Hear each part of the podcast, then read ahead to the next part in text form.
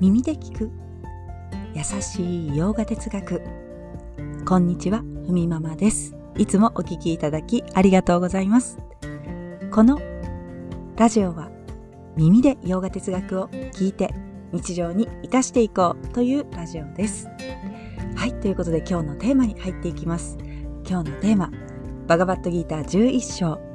輝きの源ビシュヌというテーマでお送りします。アルジュナが見たかった世界の現れを11章ではクリシュナが見せました。その姿。おお、神よといったように、これが神なんじゃないか。アルジュナが見たかった姿なんですよね。千の太陽が一気に上がったような輝き。もうとんでもないような大きさの冠を頭に置いてすごい数の手裏剣と武器の数々。まあそんなね姿を見たわけですが例えばアルジュナがビシュの小指ぐらいだったとして自分が思い描く自分よりはるかに大きなその姿を見たらやはり驚きます。全方向に輝き広がっている輝きの源。このビジョンを見てこれが世界だ。と思うアルジュナもいるし目の前に広がるその光景たくさんの人々が行き交う街の中を見てこの全てが世界の現れなんだ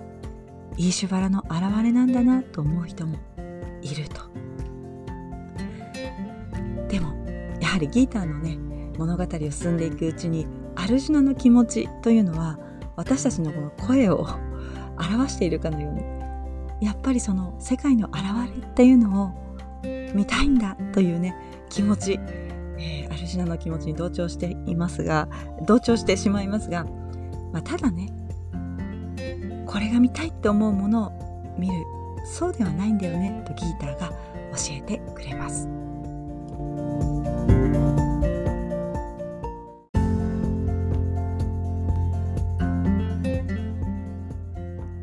今日はビシュヌのお話ということで世界はこんな風に現れているということをお話ししていきます。ビシュヌとブラフマージの象徴的な絵。ビシュヌのおへそからブラフマージ創造神が現れて世界ができましたということなんですが、まあ、まさかねそんな風に世界ができているわけではないのですがまあ、ビシュヌのビシュというのは全体世界に広がる原因の体として描かれています。すべての生命を生む海の上でビシュヌが横たわっている。ビシュヌが原因、そこからビシュヌのね、おへそからニョロニョロっとこう 紐のようなものが現れて、その先にハスの上に乗ったブラフマージが乗っていますけれども、まあ、物理的にみんなの思いを具現化していく作っていく創造心ということです。まあ現実世界で言うなら私たちの思いというかみんなの思い、まあ、そろそろマスク外すのも割と自分がねここでいいと思えばいいんじゃないっていうふうになんかこういう方向に世界というかまあ、日本のね国内の中でもそんな流れありますよねこう雰囲気というか、まあ、それは周りの雰囲気であったり世界の思いまあ私たちの思いというのがそういう気持ちにさせているわけです。うん、そうですね例えば空飛ぶ車とかまだ今現在実用化はなさそうだけどなんとなく先できそうですよね。そのためのクリエイティビティ想像もしているわけです。物理的に思いを具現化していくということですよね。何年後かにはありそうだなとかね。まあそして形になっていく。その全体世界の、まあ、原因の形がビシュヌということです。私たちも原因があってその結果今があるわけです。原因は私たちの過去にしてきた行いの結果なんですね。まあカルマとも言いますが私たちの今のそれぞれのこの境遇を作っている原因形が現れているものがあると例えば、まあ、こんな時はこういう思いを抱きがちとか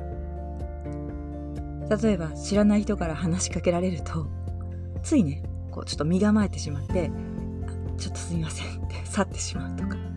まあ笑顔でねあのすぐ返事できるよっていう方もいらっしゃると思います。ね、あとはこう忙しい時に話しかけられるととりあえず聞こえないふりをするっていうのが 定着してるとかね、まあ、目には見えないけど自分を形成するような思いの傾向とか行いの傾向ってあるわけです。これを自分の持っているカルマとしましょう。このカルマっていうのも自分が作ったものなんですよね。してきたこと行いの結果がたまって、えー、傾向とか感じ方が生じます。でも目には見えない。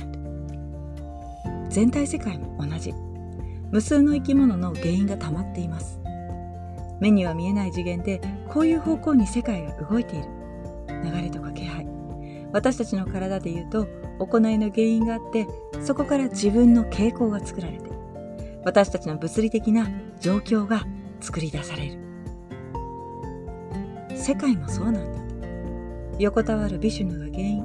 海の上に浮かんでいるという形で象徴されていてそこから生命を生み出すという意味でハスの上に乗ったブラフマージが現れているんだよということです。はいそれでは今日はこんなところで。今日一日も皆様にとって素敵な一日になりますように。耳で聞く。優しい洋画哲学ふみママラジオご清聴ありがとうございました。ナマステ。